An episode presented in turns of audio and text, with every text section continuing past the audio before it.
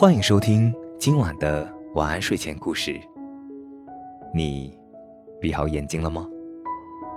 今晚的故事是朱特的故事。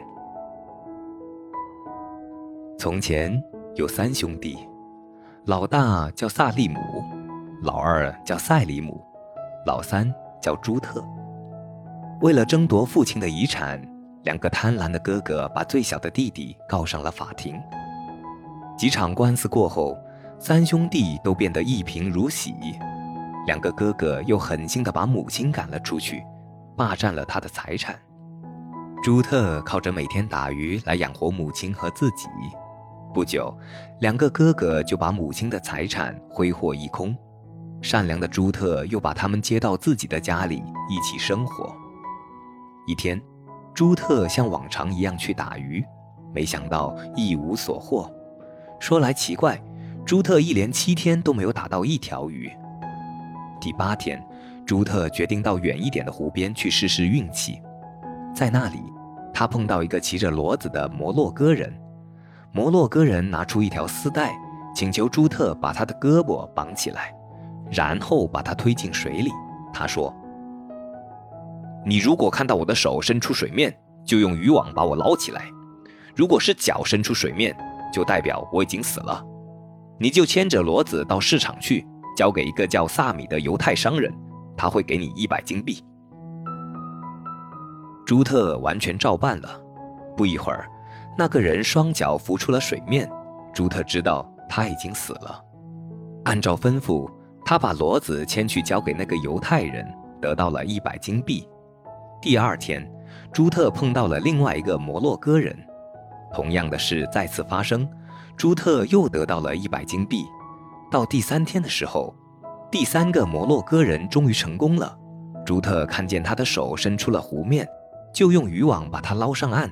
这个摩洛哥人对朱特说：“我叫萨麦德，前两天死的那两个人是我的哥哥。我们来这里是为了抓住控制宝藏的人。我手里拿着这两条鱼，就是守护宝藏的妖魔。你愿帮我去开启宝藏吗？”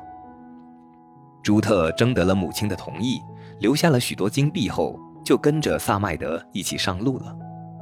走了一天后，朱特饿了，萨麦德把手伸进骡子背上的鞍袋，一连取出了二十四盘热气腾腾的菜。朱特惊讶不已。萨麦德说：“这个鞍袋被施过魔法，什么吃的都有。”第五天，他们到达了菲斯城。朱特在萨麦德家住了二十天。第二十一天是开启宝藏的日子。萨麦德带着朱特向宝藏所在地出发了。到了城郊的一条河边，萨麦德对朱特说：“当我念咒语后，这条河就会干涸，露出一道门。你走过去敲门，如果开门人问你是谁，你就回答打鱼的朱特。这样的门一共有七道，每一道门一开，开门的人就会拿着武器来杀你。你一定要勇敢地迎上去。”这样，开门的人就会倒地而亡。第七道门打开后，你母亲会出来，你要坚持让她把衣服脱掉。只有这样，你才能进入宝藏。你不可以贪图宝藏的金子，而要到宝藏正上方的密室去，拿走睡在金床上的人身上的观象仪、宝剑、戒指和眼药盒。朱特按照萨麦德所说，破除了六道大门上的符咒。第七道大门一开，他的母亲出现在面前，在他的哀求下，朱特让他留下了最后一件衣服。没想到几个彪形大汉突然出现，狠狠地揍了朱特一顿，然后把他扔了出来。这次计划失败了。第二年，他们又来到河边，萨麦德对朱特说：“这次你可不要再心软了，那个女人并不是你的母亲，她只是变成了你母亲的样子。”朱特点了点头。便向宝藏走去，不一会儿，他就拿着宝剑、观象仪、戒指和眼药盒回来了。萨麦德很高兴朱特帮自己实现了愿望，为了报答朱特，便把安袋送给了他，还给他装了一大袋金币，派一个仆人送朱特回家。在路上，朱特遇到正在行乞的母亲，不禁大惊失色。原来，朱特离开家后，两个哥哥从母亲那骗走了金币。然后便再也不管他，母亲只好出来乞讨。朱特安慰他说：“妈妈，我回来了，你再也不用为生活而发愁了。”朱特把母亲带回家，然后从安袋里拿出许多美味佳肴。看见母亲吃惊的样子，朱特笑着说：“妈妈，这个安袋被施过魔法，你想吃什么，只要叫出名字来，你对安袋说：‘给我准备吧’，您马上就可以从里面拿出你想要吃的东西了。但是每次吃完饭，你都要把空盘子放回袋子里。妈妈，您一定要保守这个秘密啊！”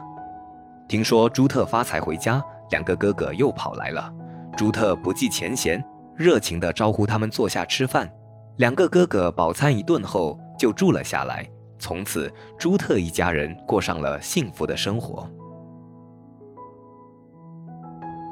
呃，我可以骂人吗？啊，不行啊，那我就没什么好说的了。好了，今晚的故事就讲到这里。我是大吉，一个普通话说的还不错的广东人。晚安，好梦。